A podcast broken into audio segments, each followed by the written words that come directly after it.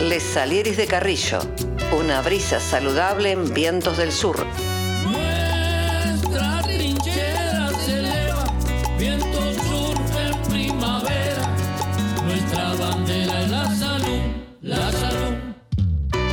Escuchanos todos los martes de 20 a 21 horas y la repetición los miércoles de 11 a 12 horas por www.institutopatria.com.ar Radio. En Les Saliris de Carrillo, la editorial sobre políticas sanitarias, la columna de salud federal, entrevistas, música, la columna de humor, una brisa saludable en vientos del sur, la radio del Patria.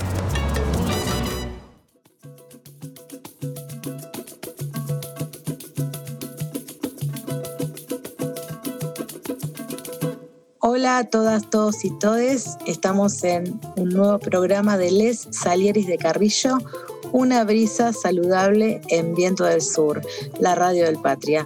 Hola Carlos, ¿cómo estás? Hola, ¿qué tal Juana? Muy bien, saludo a todos los oyentes, este, con una nueva semana que hemos tenido y bastante movidita y muy feliz por muchas cosas.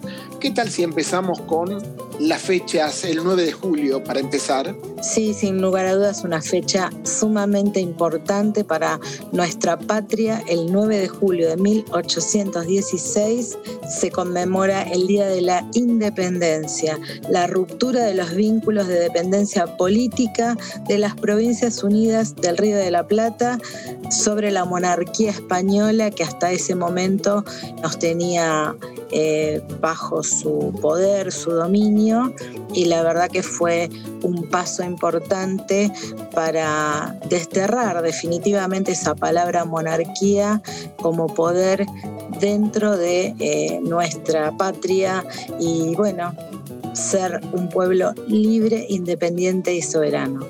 Y también un 9 de julio, pero de 1935, y también en la provincia de Tucumán, nacía Mercedes Sosa. No podemos hablar mucho más de ella, simplemente con nombrarla ya sabemos que es casi la música popular y la mejor voz que hemos tenido.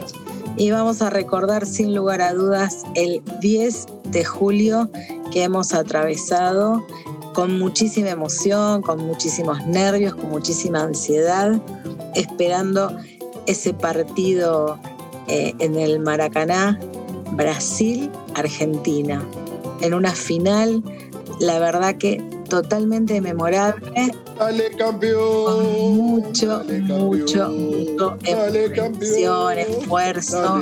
Nuestro equipo demostró obviamente que necesitaban ese triunfo y ganamos. Somos campeones de América después de 28 años de que nuestra selección no tocara un triunfo, un primer lugar, pero bueno, todo el mundo eh, festejó, algunos sin guardar las distancias social, sin tener esos cuidados que realmente necesitamos. Y bueno, la verdad es que pusieron todo, mucha emoción y un agradecimiento enorme porque como habíamos dicho en un programa anterior, la alegría también forma parte de la salud.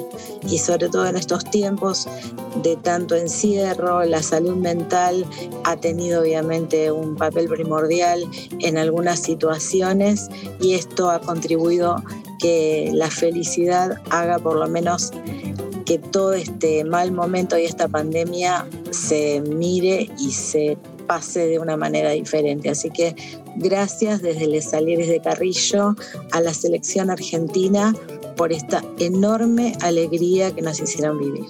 Y también tuvimos otra cosa muy hermosa, muy para festejar en la provincia de Buenos Aires y en varias provincias más, pero durante dos días, el 9 y 10 de julio, la provincia de Buenos Aires se abocó a vacunar, vacunar en muchos lugares, vacunar puerta a puerta y hemos pasado a tener muchísimas vacunas aplicadas, ¿no? Como dicen algunos por ahí, y esto es lo más importante, porque también es salud.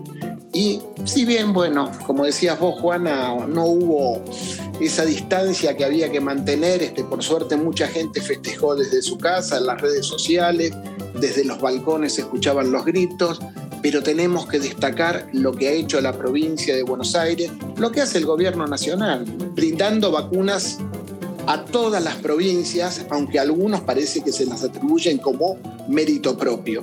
Sí, sin lugar a dudas, eh, lo más destacable es, más allá de la convocatoria, la asistencia de la gente. Fueron con muy buena predisposición, con mucha alegría, con mucha emoción, gente que necesitaba recibir su dosis de vacuna.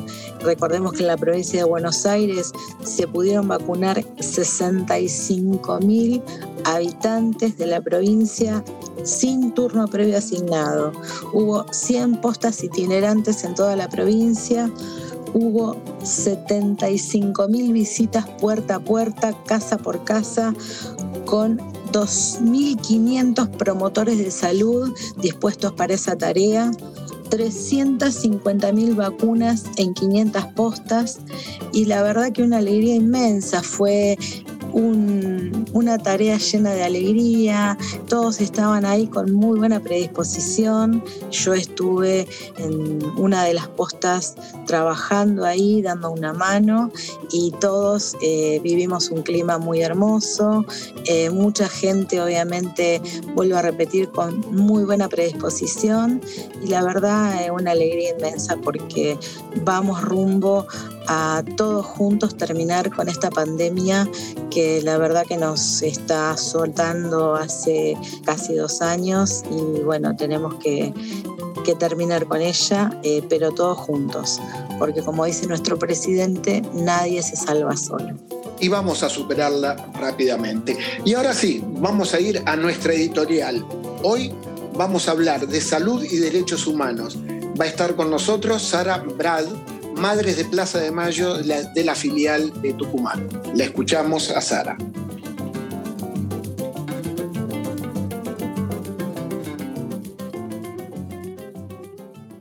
Hola, ¿qué tal? Soy Sara Amrad, integrante de la Asociación Madres de Plaza de Mayo, filial Tucumán. Y quiero agradecer esta posibilidad de participar en el programa y voy a comenzar contando que hace algunos años las Madres de Plaza de Mayo, filial Tucumán, con el grupo de apoyo a las madres realizábamos las jornadas preparatorias para los congresos de salud mental y derechos humanos que se hacían en Buenos Aires en la Universidad Popular Madres de Plaza de Mayo. En nuestra provincia, a esas jornadas las llamábamos vida, memoria y esperanza, porque las madres salimos a la calle en los momentos más duros a luchar por la vida en toda su implicancia y dimensión, abrazadas a la memoria que se alimenta de la lucha y la militancia de nuestros hijos y de nuestras hijas y fuertemente aferradas a la esperanza de construir una sociedad nueva, sin exclusiones.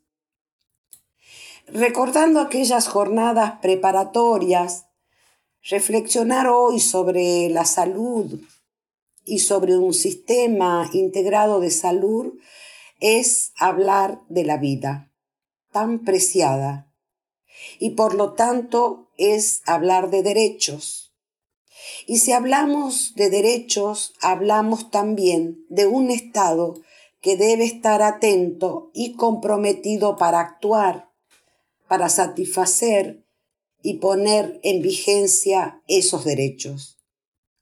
Las madres estamos convencidas de que el Estado debe hacerse cargo de la salud de la población. Para ello necesariamente debe planificar y proyectar una salud pública intensa que por sobre todas las cosas contemple la prevención. Y es aquí donde para nosotras hablar de salud es entrar en un tema complejo, mucho más si hablamos de prevención, porque prevención no es solo proyectar planes de vacunación, no es solo organizar campañas con recomendaciones de higiene, no es solo que en los centros de salud haya medicamentos y profesionales que nos atiendan y que en esos centros de salud tengan todo lo necesario para atender enfermedades. Prevención en salud es erradicar el hambre de los empobrecidos de siempre, de los desabrigados de siempre, de los niños vulnerados y de las niñas vulneradas, de los niños y las niñas con el estómago pleno de ausencias, ausencia del sustento cotidiano. Hace muy poco leía que de cada cuatro niños y niñas, solo uno o una come todos los días. Prevención en salud es urbanizar barrios donde viven los imposibilitados de siempre, para que la muerte no revolotee sobre las aguas estancadas y la falta de alimentos.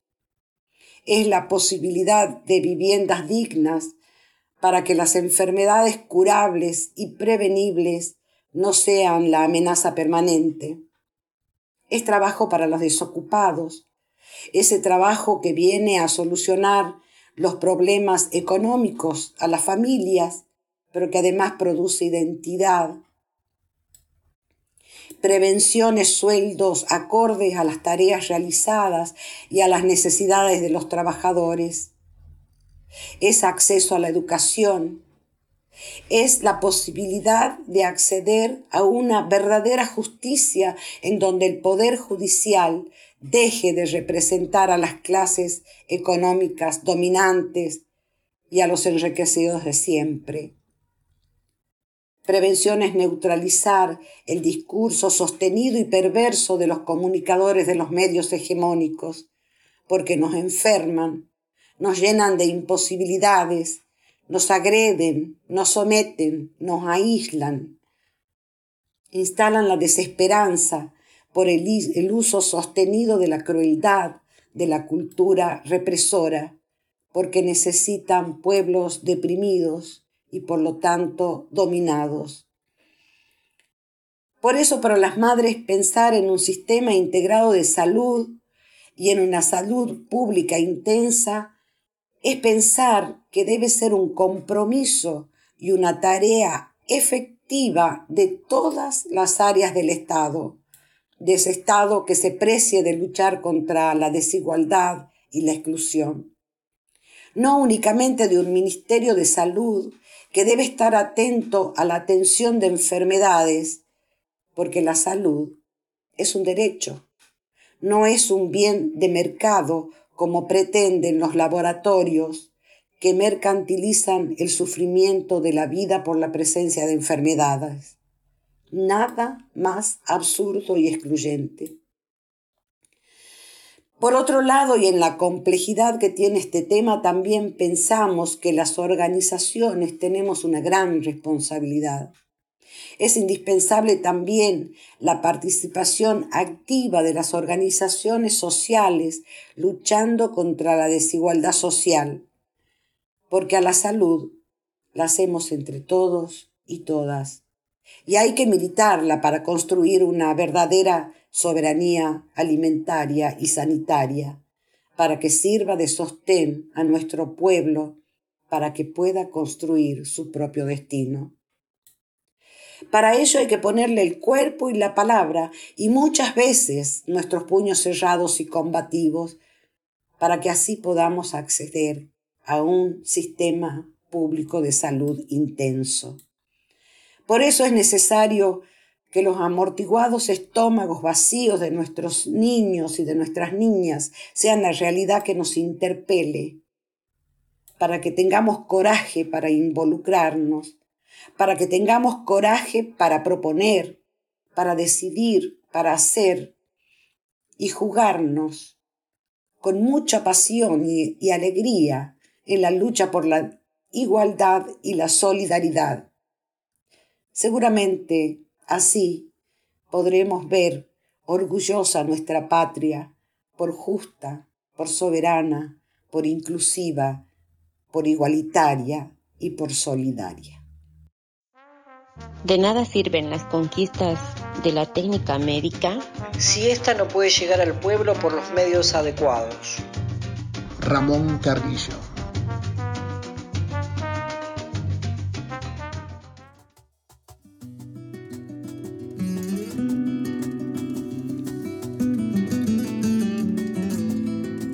Bueno, la verdad es que muy, muy interesante la reflexión eh, de la compañera Sara Amrad y sin lugar a dudas coincidimos en ella eh, que la salud es un derecho, que el Estado tiene que estar presente y como dice la compañera, poniendo énfasis en satisfacer las necesidades básicas de nuestra población y bueno, en los extremos de la vida, eh, niñas, niños y adolescentes para que no pasen hambre, para que los excluidos de nuestro país tengan evidentemente un poco más de justicia, puedan haber derechos laborales, un trabajo digno, una vivienda higiénica, agua potable y todas aquellas necesidades eh, que son básicas y que el pueblo sin lugar a dudas se las merece. Y algo muy importante, urbanizar barrios. Teléfono La Reta desde Tucumán no cambiarle el nombre a una villa y poner barrio, sino urbanizarlos. Y eso es también salud. Y ahora vamos a pasar a nuestra columna. En este caso va a ser sobre el uso del asbesto en el subte y nos va a hablar Francisco Pancho Ledesma. Es el secretario de Salud Laboral y Condiciones en el Medio Ambiente en el Trabajo de la Asociación Gremial de Transportes del Subterráneo y Premetro, es decir, los metro delegados.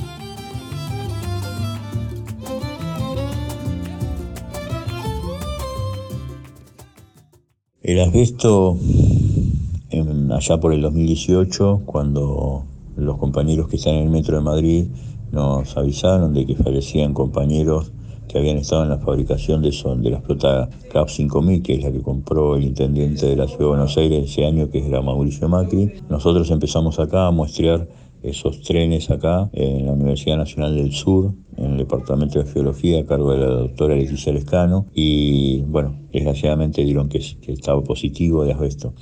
A raíz de ahí empezamos a muestrear hasta el presente, la mayoría de las flotas dio positivo de tener asbesto, pero este, después continuamos muestreando y hasta el día de hoy instalaciones fijas donde están las subestaciones de energía, los, el sistema de señales, los cuartos de bombeo, em, las mochilas empotradas en los baños. Eh, esas mochilas son de fibrocemento y tienen asbesto. Por lo tanto, hoy, en, tanto en las instalaciones fijas como en los trenes, está eh, con muchas toneladas de asbesto diseminado por, por toda la red. La línea H, a pesar de ser este, nueva y haber sido fabricada después de la prohibición, porque la prohibición de la ley es, eh, la ley se legisló en el 2001, se reglamentó en el 2003 y la línea H fue construida posteriormente. Hemos encontrado en las instalaciones, este, en infraestructura, el componente con asbesto. Este, la verdad que nos llama poderosamente la atención que tanto la empresa Metrovía como es base, eh, hayan permitido la instalación de componentes, equipos con asbesto cuando ya regía la prohibición. Eso habla de permanentemente eh, ver el transporte como una ganancia, como una mercancía y no como un sistema público eh, que tiene que estar al servicio de la comunidad. Los ciudadanos de a pie que viajamos en subte, tanto sean este, los usuarios como los trabajadores, que también somos usuarios, porque nosotros cuando vamos al trabajo viajamos en subte, cuando salimos del trabajo viajamos en subte, parece que este, la voluntad de, las empresas y de la reta es este, invisibilizar nuestra salud y por eso no, toman la decisión política de, hacer los cambios. Hasta ahora, este, del presupuesto que votó la legislatura y que tiene base, que es la empresa estatal, a cargo del subterráneo de Buenos Aires.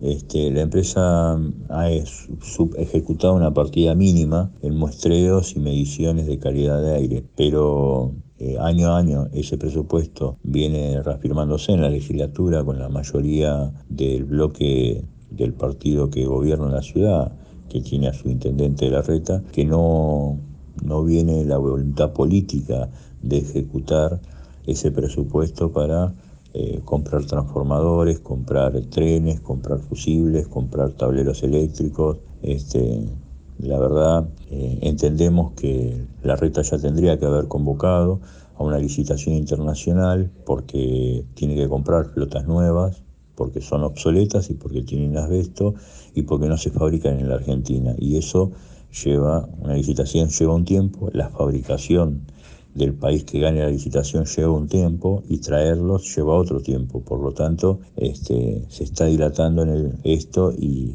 mientras tanto estamos en un ambiente confinado como es el subte, que no tiene ventilación ni natural ni forzada.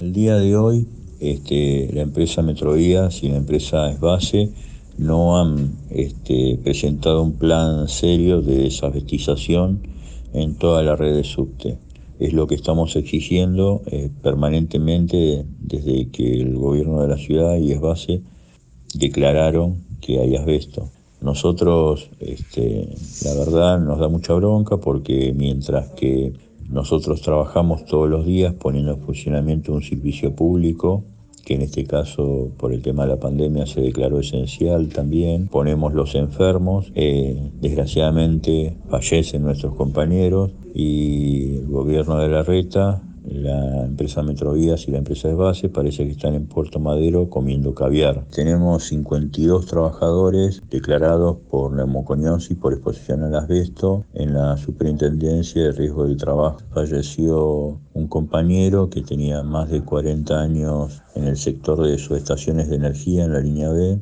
y es el tercer trabajador que fallece por neumoconiosis por exposición al asbesto. En este momento está siendo monitoreado un trabajador de esos 52. Dentro de esos 52, eh, bueno, fallecieron estos tres compañeros y el resto, en su mayoría, eh, tienen la fibra de asbesto en la pleura, que es la membrana que revista el pulmón, pero no se les declaró este, un, cáncer o una enfermedad maligna.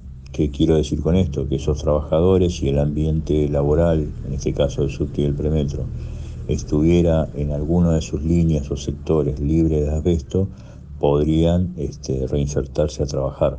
Lo que la empresa hasta ahora no ha hecho y venimos reclamando desde el 2018 es que presente un plan para poder sacar el asbesto en etapas, obviamente, porque no se puede sacarlo en todos lados a la vez, y así estos trabajadores y los que desgraciadamente se van a seguir sumando tras los estudios médicos puedan volver a trabajar.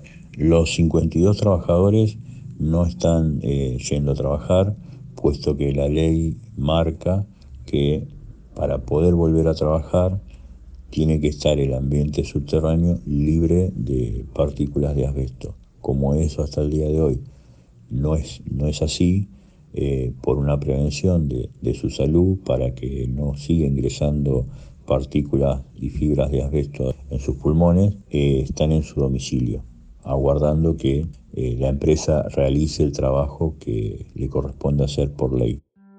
Frente a las enfermedades que genera la miseria, frente a la tristeza, la angustia y el infortunio social de los pueblos, los microbios, como causas de enfermedad, son unas pobres causas. Ramón Carrillo.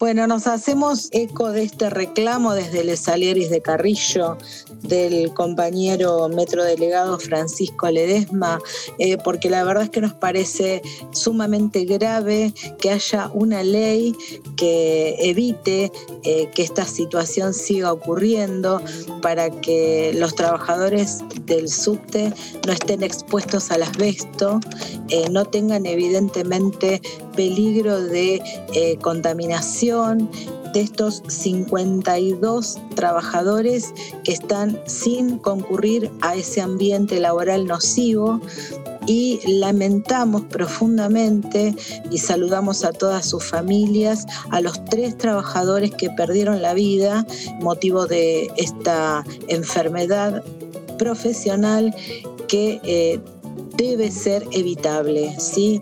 Hay que sanear eh, el ambiente laboral para que puedan eh, trabajar con una situación de labor más por lo menos conveniente, de a poco, como dice el compañero, en etapas, pero que esa ley se cumpla. Desde aquí, desde las Saleres de Carrillo, toda nuestra solidaridad y el apoyo para que esto sea posible. Y para que esto se cumpla, sobre todo, la ciudad de Buenos Aires no tendría que subejecutar el presupuesto que tiene. Y ahí sí se podría sanear el ambiente y estos trabajadores podrían volver a su trabajo, a retomarlo, porque el ambiente ya sería sano. Es algo que me gustaría destacar sobre todo. Uno habla de asbesto como algo medio extraño, raro. El asbesto es el amianto. Tan conocido esa cosa plateada como aislante que se usaba en techos en todos lados. Bueno, se han comprado algunos eh, subtes, vagones de subte, que ya tenían asbesto o amianto y ya eran denunciados. Otra parlita para la reta. Sí, la verdad que sí, es sumamente lamentable. Bueno, vamos a seguir con nuestro programa y recordando esa efemérides, el 9 de julio y el nacimiento de Mercedes Sosa, vamos con un tema musical eh, que la pinta de cuerpo entero, al Jardín de la República. Vamos a escuchar a esta excelente cantautora argentina.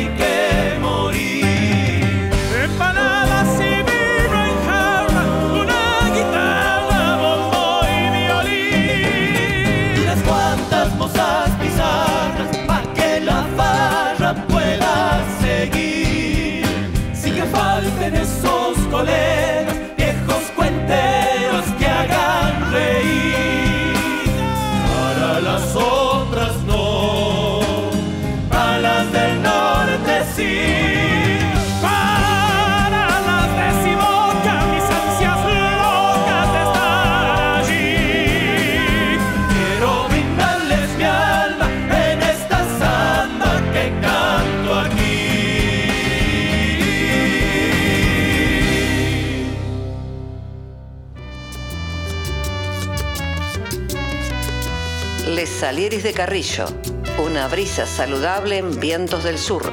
Nuestra trinchera se eleva, viento sur en primavera. Nuestra bandera es la salud, la salud. Escuchanos todos los martes de 20 a 21 horas y la repetición los miércoles de 11 a 12 horas por www.institutopatria.com.ar Radio. En Les Salieres de Carrillo, la editorial sobre políticas sanitarias, la columna de salud federal, entrevistas, música, la columna de humor, una brisa saludable en vientos del sur, la radio del Patria.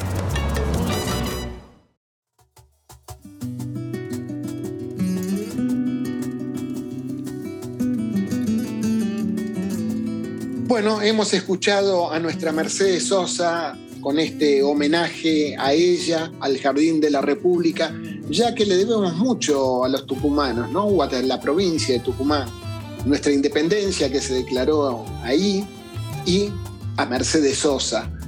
Y seguimos ahora con nuestro programa. ¿Qué te parece, Juana, si presentás nuestra próxima columna? Sí, sin duda. Vamos a seguir con la columna de salud federal y nuestros compañeros que han recogido testimonios eh, preguntando cómo viviste la campaña de vacunación contra el COVID. Así que vayamos a escucharlos con suma atención.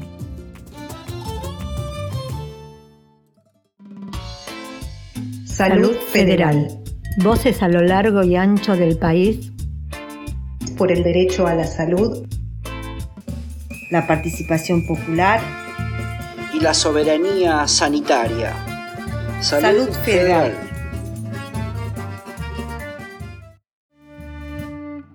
En nuestros testimonios de hoy, nuestro pueblo nos cuenta de primera mano cómo viene sintiendo la campaña de vacunación contra el COVID. Mónica Claros, San Salvador de Jujuy. Hola, buenas noches. Respondiendo a tu pregunta, en principio te aclaro de que tengo dos situaciones. Eh, primero, el hecho de saber de esta campaña tan importante de vacunación, tan llena de vida y posibilidades de seguir, me invadió un sentimiento de mucha alegría, de emoción maravillosa al poder percibir eh, la preocupación, la empatía de nuestro presidente para con su pueblo.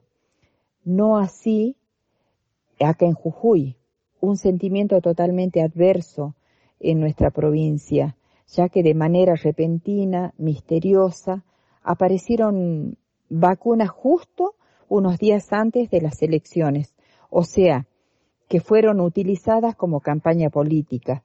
Este domingo eh, fueron las elecciones aquí adelantadas, obviamente, caprichosamente por el gobernador Morales, sin importarle ni un poquito de, en lo absoluto de la exposición ante el peligro de, en todo sentido de, de la gente. Un frío terrible, bajo cero, con nieve, personas que tuvieron que cumplir arriesgando lo único y más preciado que tienen, que es la salud y la vida misma, obviamente. Dos situaciones contrarias, ya que por un lado preservamos y aquí en Jujuy usarnos tristemente como carne de cañón solo por intereses mezquinos, unipersonales y arbitrarios. Buenas tardes. Me llamo Norberto Abelenda, tengo 88 años y les diré que la campaña de vacunación me inspira tranquilidad al centro por un Estado presente, muy orgulloso en un país donde se valora la vida por parte del Estado. Muchas gracias. Hola, mi nombre es Mónica, vivo en Río Turbio, provincia de Santa Cruz, y debo decir que a esta altura del año tengo las dos dosis de Sputnik B. Gracias al gobierno nacional, al gobierno provincial y al gobierno municipal y al querido Hospital Alberto Sánchez, que tiene esto organizado de una manera perfecta, a las voluntarias que son adorables y a un sistema de vacunación que ya tenemos casi 7.000 vacunados. Gracias, muchas gracias. Julio Vázquez, cocinero profesional de la localidad de La Asteña, departamento de Cruz Alta, Tucumán. Hoy me tocó vacunarme en Concesión Bebé, Van del Río Salí. Yo soy de La Asteña, me tocó ahí. Y la verdad que me atendieron muy bien, bastante rápido. eh, creo que están muy bien organizados y eso que hubo bastante gente, alrededor de 100 personas día domingo y creo que la campaña está bastante bien organizada, eh, es bastante eficiente y Dios mediante salimos adelante con todo esto. Estela Beira, localidad El Empalme, del departamento de Ranchillos, Tucumán. Y en esta campaña de vacunación eh, tuve muchos sentimientos encontrados. Antes que nada, una infinita emoción y reconocimiento al gobierno de Alberto y Cristina porque tendieron todos los puentes para conseguir vacunas para todos en medio de esta terrible situación y de esta terrible crisis económica que nos dejó el anterior gobierno macrista. Muchas veces también sentí impotencia y angustia porque muchos tuvimos que hacer un esfuerzo muy grande para convencer a gente de nuestro pueblo de la importancia de la vacunación, la que escuchó por los medios de comunicación a los negacionistas, como Elisa cayó entre tantos sobre el peligro de la vacuna. También tristeza al pensar en todos los argentinos que se podrían haber salvado. Perdí muchos amigos queridos, pero lo más, esa luz que está y que nos despertó al tener la vacuna, la esperanza y el infinito agradecimiento a todos los integrantes de este gobierno que están dando muestras de solidaridad, valor que más que nunca tenemos que cultivar, engrandecer, porque en este momento nos salvamos todos juntos, nadie individualmente. Gracias por todo. Gracias amigos de la radio. Buenos días. Mi nombre es Marta Quintas. Quiero expresar que me siento agradecida y protegida por el Estado Nacional. Ya recibí la segunda dosis de vacuna, lo que me da, nos da más esperanza. Gracias. Nicolás Bogado de Mar del Plata. Eh, fue emocionante vacunarme por el COVID. La verdad me alegré mucho de saber de que tengo la primera dosis Así que muy feliz, contento y especialmente agradecido con los enfermeros y enfermeras que tuvieron ese día en el vacunatorio. La verdad que orgulloso por el trabajo que están haciendo. Y nada más que agradecer a todo lo que están haciendo posible que la vacuna llegue para todo el mundo. Gracias. Diego José Rodríguez Vera de San Miguel de Tucumán. Hola, soy Diego, tengo, 33 años, soy una persona dis, discapacidad. Eh, me siento, me siento feliz por vacunarme. Soy deportista, hago natación, soy profesor de, taekwondo, primera y la, y la vacuna termina con la enfermedad, salva vida, mis amigos se vacunaron y eso me siento muy feliz.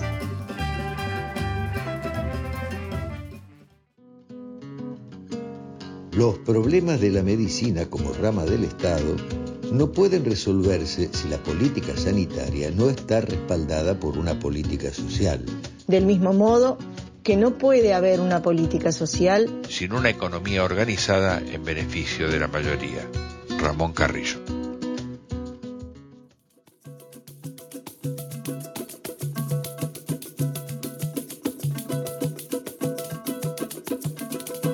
Lindos los testimonios que escuchamos recién. Están presentes agradecimientos a todos, al presidente, a nuestra jefa, al personal de salud, a todos los que trabajan para que las vacunas nos lleguen a todos y también a todos los que se cuidan y nos cuidan y nos cuidamos entre todos. Así que agradecemos el testimonio de Mónica de San Salvador de Jujuy, Norberto de La Boca en la ciudad de Buenos Aires, Mónica de Río Turbio, Santa Cruz, Julio de Las Peñas en Tucumán Estela del Empalme de Tucumán, Marta, también de La Boca, Nicolás de Mar del Plata y Diego de San Miguel de Tucumán. ¿Qué te pareció, Juana, esta columna? Sí, la verdad que muy emocionante. Gracias a todos por todas las menciones que hicieron y por el compromiso comunitario de vacunarse y cuidarnos a todos. Y vamos a seguir con nuestro programa, con nuestra infaltable columna de humor de manos de Rudy. Y hoy el título es Independencia, así que vayamos a escucharlo con atención a ver qué genialidad nos trajo para hoy.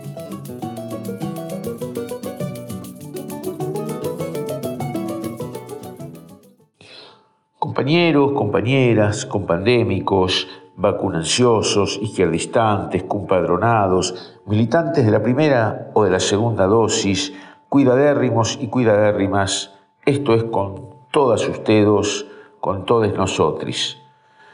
Eh, julio es un mes complejo, es un mes de independencias, el 4 es la independencia de nuestro tío patria, el tío Sam, que se independizó de los ingleses y luego empezó a dependizar, perdón el neologismo, a otros países.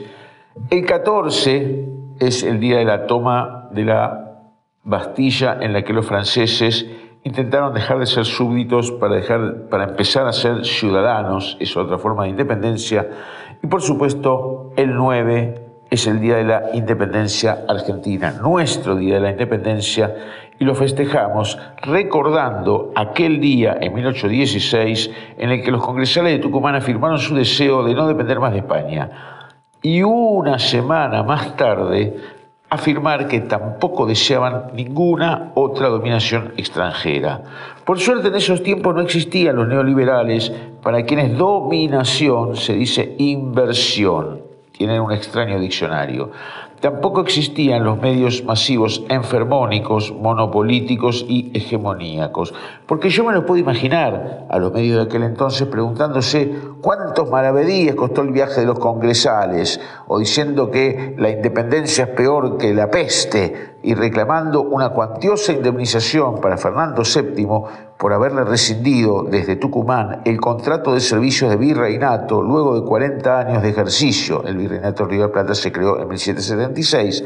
Y también otra cuantiosa indemnización para los ingleses porque sí o porque no los dejamos que nos invadan exitosamente o por lo que sea. Seguramente alguna patricia, patricia pero no patriótica, de aquel entonces, reclamará por los derechos de Beresford y Whitelock, esos comandantes que con la maravillosa intención de hacer que dejáramos de estar aislados del mundo, nos invadieron sucesivamente y nosotros, nuestros antepasados, siempre populistas, los rechazamos una y otra vez. No solo eso, en vez de venderles el aceite que con gusto hubieran comprado, se los arrojamos gratuitamente. Encima invertimos leña para hacerlo hervir. Así nunca íbamos a crecer. La verdad es que me resulta extraño, aunque es un hecho histórico, el reclamo de privilegios, en algunos casos disfrazado de derechos, que solía registrarse en aquellos y también en estos tiempos. Entiendo yo que un derecho es algo para todos y para todas, y lo ejercerá quien lo necesite, pero la posibilidad la tenemos que tener todos. Un privilegio, en cambio, es cuando hay una condición racial, económica, sexual, de lo que ustedes quieran, que determina que algunos tengan ese derecho y otros no. Y de aquel 9 de julio pasaron ya 205 años y la independencia sigue siendo un largo y sinuoso camino, dirían los Beatles.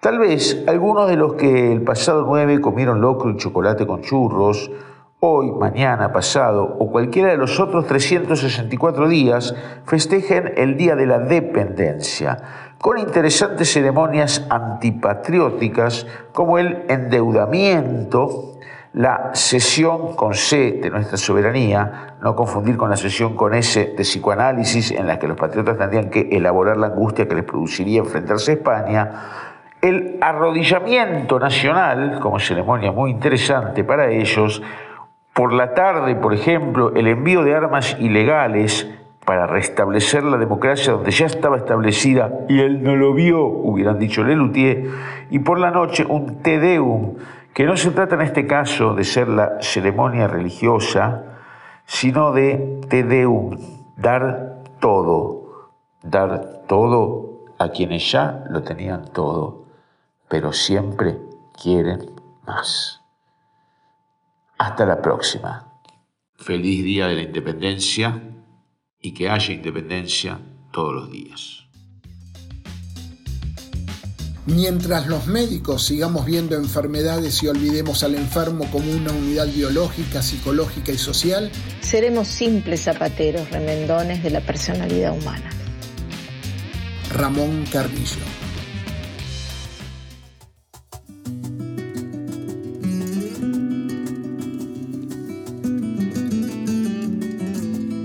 Siempre, Rudy excelente, lo mejor en humorismo y como ya lo vengo diciendo, es nuestro analista político en clave de humor.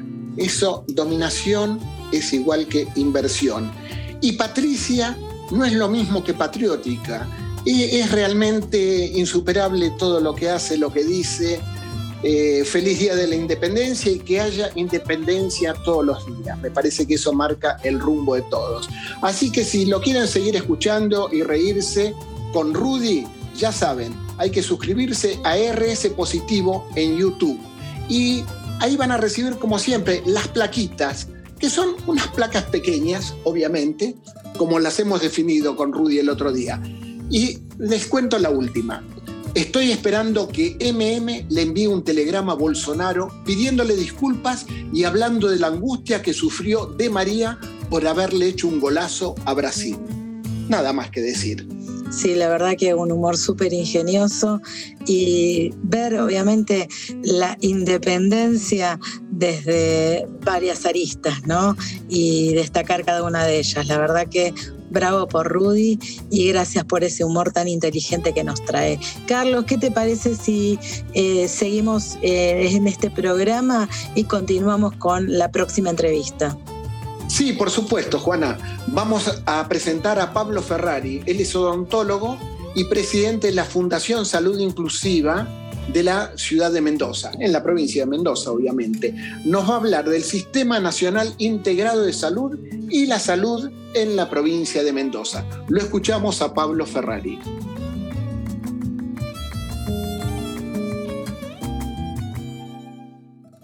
Bueno, eh, Pablo, lo, primero que, queremos preguntarte eh, eh, tiene que ver con, bueno, algo muy importante. están cumpliendo siete años con la Fundación de Salud Inclusiva. En realidad venían trabajando con el Foro por una Salud Inclusiva, se fueron luego convirtiendo en, el desarrollo, en, ese trayecto, en, una fundación. ¿Qué balance hacen en todos estos años de, trabajo ahí en Mendoza, en distintos ejes de la salud? Bueno, así es. Eh, ahora en el mes de julio, fines de junio, principio de julio, estamos cumpliendo, como vos decías, siete años como Foro por una Salud Inclusiva y un año como Fundación Salud Inclusiva. Hace dos años, un año y medio, tomamos la decisión de poder darle mayor formalidad, por decirlo de algún modo, al espacio que venimos construyendo, que de hecho en el 2014 le pusimos el nombre de Foro por una Salud Inclusiva, pero es un espacio que venimos construyendo desde el 2011, inclusive con algunas compañeras y compañeros venimos militando desde la desde nuestra época de, de la facultad, de la universidad, así que con algunos llevamos casi 15 años caminando, militando políticamente y militando por el derecho a la salud. Y bueno, la verdad que el balance entendemos que es por demás positivo, la verdad que hemos podido sostener un espacio de militancia por el derecho a la salud, dando la discusión en una provincia que como todos saben no es para nada fácil ni, ni tan amigable con, con el campo popular y, hemos podido plantear y sostener durante todos estos años una discusión política sobre sobre la salud que, que sobre todo este último año, año y medio da de pandemia, creo que ha quedado más claro que, que nunca que, que la salud es una, es una categoría o es algo netamente político, social, cultural, histórico. Así que la verdad el balance que hacemos es positivo, nos da la verdad que, que mucha alegría durante todos estos años, con momentos de gobierno favorables en lo nacional y lo provincial, momentos de, de resistir, pero siempre, como decíamos los otros días en nuestro en una actividad que hicimos, que ustedes nos acompañaron también, durante todos estos años siempre con alegría, como decía Jaureche, convencidos de que nada grande se puede hacer con la tristeza. Pablo, si, si tuvieras que eh, eh, eh, contarnos tres acciones concretas en estos años que, que vos puedas compartir que, que, han desarrollado ¿no? en, en, en toda, en toda esta dinámica que vienen llevando adelante. Bueno, siempre nosotros hemos tratado de, de mantener dos grandes patas de, de, nuestro laburo. Una es el trabajo territorial, eh, buscando acercar, facilitar. Entendemos que quien lo debe garantizar siempre es el Estado, pero es necesaria la participación popular. Es justamente el acceso y el ejercicio del, derecho a la salud Siempre hemos estado en el territorio acompañando organizaciones políticas, sociales, eh, con un dispositivo que desde hace ya varios años lo hemos denominado el barrio es salud, el cual en conjunto con las organizaciones barriales, territoriales, eh, buscamos ir con las compañeras y compañeros de las distintas formaciones, distintas profesiones que, que tenemos, digo, sean médicas y médicos, en mi caso yo soy odontólogo, tenemos otras compañeras también odontólogas y vamos para nosotros la militancia de la salud popular como odontólogos, la reposera es una herramienta, una compañera fiel eh, y bueno, compañeros de la salud mental, de la salud sexual, eh, de la nutrición, bueno, distintas, las distintas ramas que, que tenemos en un abordaje la verdad que bastante interdisciplinario. Esa es una de las grandes de las grandes patas, eh, que lo hemos sostenido durante todo este tiempo.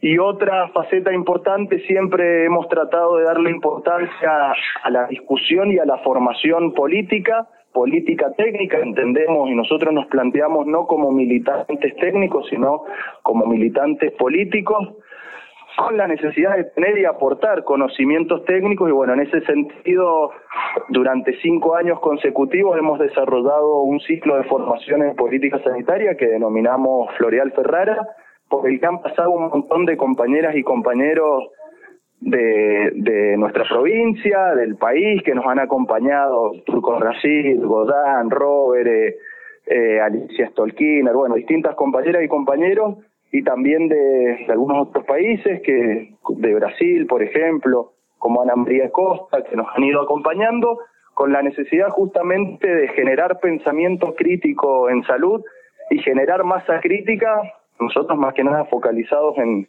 en nuestra provincia, en Mendoza, eh, para formar realmente los cuadros para aportar desde la salud, en este caso, a la recuperación de, nuestra provincia por parte del campo popular y, y, tener justamente también los cuadros para, para el día de mañana cuando recuperemos la provincia poder hacer la, la transformación que, entendemos que es necesaria en el sector de la salud.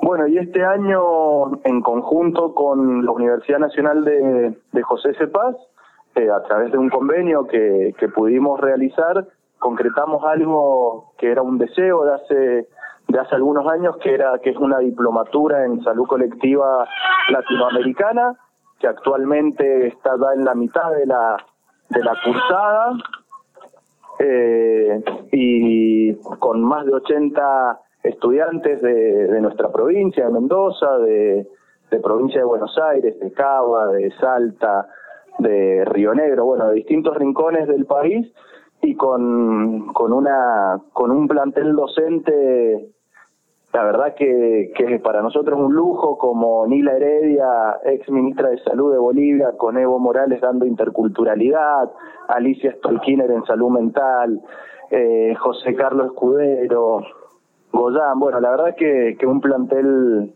docente de primera línea y, y la verdad que muy contentos de haberlo, de haberlo concretado.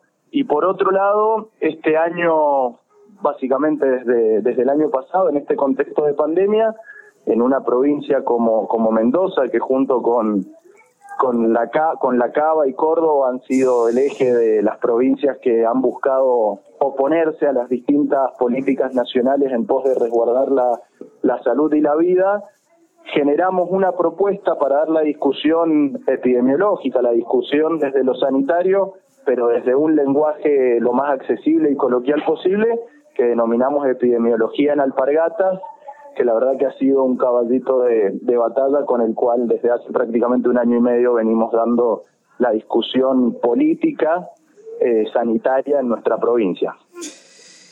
Eh, Pablo, ¿cómo, ¿cómo podemos pensar, digamos, con, la experiencia que ustedes tienen, eh, el sistema de salud que tiene Mendoza en relación con un sistema nacional integrado de salud? Bueno, justamente hoy uno de los, de los ejes que nosotros nos hemos planteado y propuesto para, para nuestro trabajo desde la Fundación, desde, desde nuestro Centro de Estudios en Salud Colectiva Florial Ferrara que tenemos, es justamente hacer poder aportar desde la realidad local, desde la realidad de la provincia de Mendoza, a este desafío que, que quienes militamos por, por la salud, por la salud popular, digo, es una lucha histórica pero que bueno, que desde fines del año pasado, cuando Cristina lo volvió a poner en la agenda, al igual que hace algunas semanas, eh, entendemos que es el momento, con la pandemia, es el momento para repensar y discutir y, generar un nuevo sistema de salud que tenga como eje la, la equidad. Y la verdad que en ese sentido, de hecho nosotros la actividad que hicimos los otros días para conmemorar nuestro, nuestro aniversario, lo invitamos a, Daniel Goyán y estuvimos justamente hablando de ir hacia un sistema nacional integrado de salud y creo que la realidad es más o menos similar a grandes rasgos en todo el país y después habrá que ir viendo las particularidades que tiene cada provincia. Nosotros en, en nuestra provincia, por ejemplo, no hay ni siquiera coordinación entre entre el entre entre el sistema de salud provincial, digo, los hospitales y efectores públicos eh, de Mendoza, del gobierno de la provincia y la obra social de empleados públicos de Mendoza. O sea, hasta ese punto, digo, hay fragmentación, no hay integración entre los efectores, los centros de atención primaria que en la mayoría de la provincia son provincias, pero hay algunos departamentos que desde hace años han desarrollado efectores propios, no hay articulación entre, al punto que en el norte de nuestra provincia, cerca del límite con, con San Juan, en una localidad que es Jocolí, eh, hasta hace un tiempo había de un lado de la ruta un efector provincial y del otro lado un efector municipal, un SIC, y en uno había odontólogo, eh, un odontólogo contratado, nombrado, pero el sidón no funcionaba y en el efector de enfrente estaba el sidón impecable pero sin el odontólogo. Digo, hasta esa hasta esas particularidades que a veces parecen ridículas y, más de una fábula es lo que pasa en nuestro sistema por la por la desintegración y eso se, se hace visible en la falta de acceso a los efectores por, por la población. Y entendemos que algo que, que es una, una, una acción a militar es generar una transformación cultural donde lamentablemente desde hace muchos años creo que la población en su conjunto, digo, de los, de los dos lados de, del mostrador, digo, desde quienes somos trabajadores de la salud y quienes son usuarios, hemos naturalizado las colas a las 4 de la mañana, a la intemperie, con frío, para poder sacar un turno. Me parece que si nosotros lográramos que, que el pueblo entienda que la salud es un derecho y que hay que ejercerlo, creo que no sería tan fácil que, que se sigan sosteniendo esas prácticas que lo único que hacen es evitar el ejercicio de un derecho humano, social y exigible como es la salud. Pablo, te agradecemos muchísimo por la, por la entrevista con, con, con de Carrillo. Y bueno, quedamos ahí eh, con, muchas preguntas para profundizar el desarrollo que, ustedes hacen en, Mendoza ¿no? y el sistema de salud y sus distintos ejes. Así que te agradecemos mucho. De nada sirven las conquistas de la técnica médica si ésta no puede llegar al pueblo por los medios adecuados. Ramón Carrillo.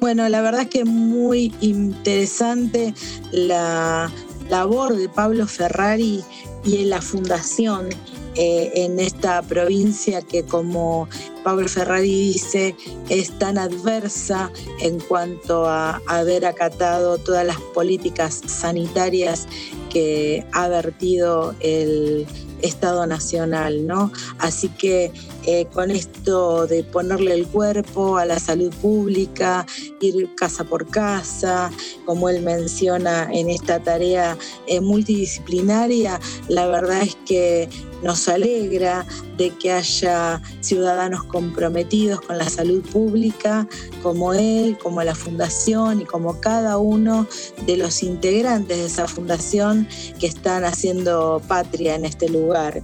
Y también eh, nos alegramos mucho de la diplomatura que están haciendo, eh, porque es un esfuerzo eh, y van por más. Así que les decíamos que, como él dice, puedan recuperar esa provincia para que todos obviamente tengan la salud que nos merecemos. ¿Vos qué opinás, Carlos? Eh, sí, pero para recuperar la provincia tendría que ser parte del país, porque ellos quieren tener su 9 de julio, pero en cualquier otro momento. Tienen que luchar mucho ahí, por supuesto, para que tengamos más salud. Así que adelante, Pablo. Sí, sin lugar a dudas. Sí, no, ni hablar. La verdad es que es una maravilla eso. Y bueno, como decís, Carlos, vos, eh, el tiempo es tirano. Entonces, vamos a los agradecimientos. En primer lugar, a nuestra locutora, Nora Gómez, por todo el trabajo que hace. También a Luis Inca por las caricaturas que nos presenta semana a semana con la editorial. Si se quieren contactar con él, www caricaturasenfiestas.com.ar y también a Son del Sur que compuso nuestra canción Les Alieres de Carrillo. A ellos lo pueden escuchar en YouTube poniendo Son del Sur. A todos ellos, muchísimas gracias. Y seguimos eh, presentando entonces a cada uno de los que hacemos Les Salieres de Carrillo una brisa saludable en vientos del sur. En la conducción, Carlos Pereira. Junto a Juana Badaraco. Y en la producción, Alfredo Mocoroa. Ana Vera Mate Pérez. Alfonsina Fernández. Mónica Melman. Pablo Garcilaso. Y Bruno Narváez. Recuerden también nuestras redes sociales, seguirnos en Facebook, en nuestro canal de YouTube, donde pueden suscribirse, pueden poner me gusta. Eh, recuerden que van a tener un sorteo de un regalito que nos había hablado Carlos. Em, y compartir todas nuestras columnas, nuevamente todas las entrevistas y los esperamos el próximo martes en nuestro programa por la radio del Patria. Y vamos a tener más de un regalo, no solo la caricatura de Luis Inca, ya se los vamos a mencionar. Así que los esperamos el próximo martes a las 8 de la noche en Les Alieris de Carrillo, en Viento del Sur, la radio del Patria. Y si no pueden escucharnos a esa hora, recuerden, los miércoles a las 11 de la mañana, repetimos. Los esperamos a todos y muchas gracias.